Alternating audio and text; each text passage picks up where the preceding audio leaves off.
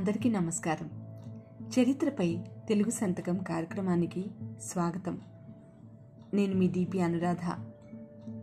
2600 సంవత్సరాల క్రితం మానవ జాతి సంస్కృతిని పునర్లిఖించాడు గౌతమ బుద్ధుడు.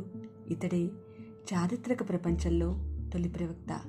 అసలు బుద్ధుడు ఎవరు? బుద్ధుడికి తెలుగు నేలతో ఏమిటి సంబంధం?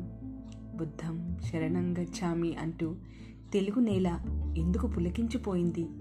2000 ఏళ్ల నాడే బౌద్ధాన్ని అధ్యయనం చేయడానికి అంతమంది విదేశీయులు మన తెలుగు నేలను వెతుక్కుంటూ ఎందుకు వచ్చారు?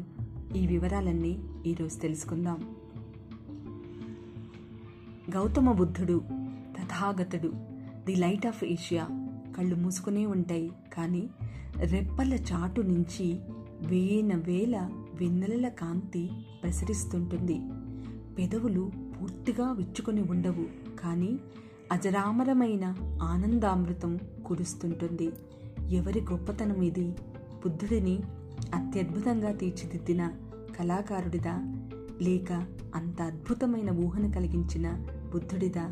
India, Sri Lanka, China, Japan, Germany, Korea దేశమేదైనా కళాకారుడు ఎవరైనా శిల్పమైన చిత్రమైన బుద్ధుడి రూపం మాత్రం ఇలాగే ఉంటుంది.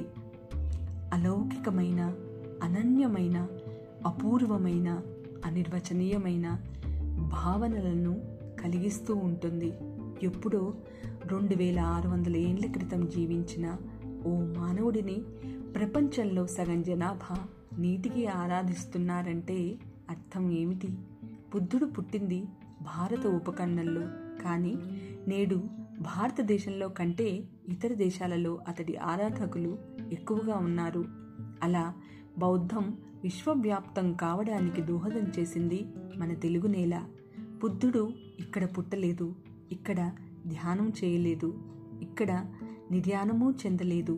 మరి క్రీస్తుపూర్వం 5వ శతాబ్ది నుంచి క్రీస్తుశకం 4వ శతాబ్ది వరకు తెలుగు నేలపై ప్రతి శిల్పము, ప్రతి నిర్మాణము బుద్ధం శరణం గచ్ఛామి అంటూ ఎందుకు ఘోషించింది?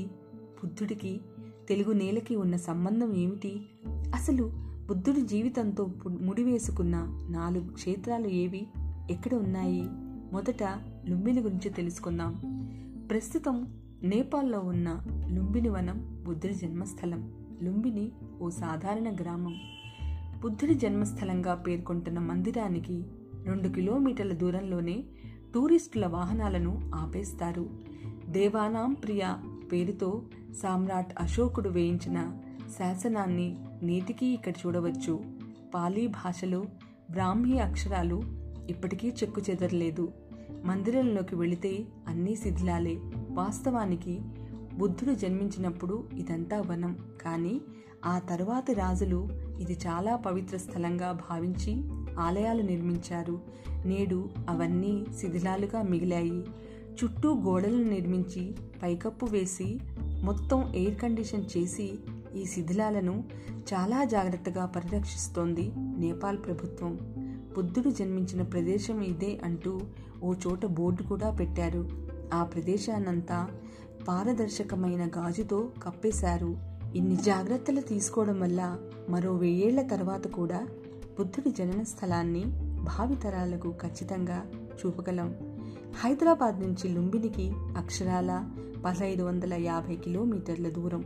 అంత దూరం నుంచి బౌద్ధం అన్నేళ్ల క్రితం మన తెలుగు నేలను ఎలా తాకింది?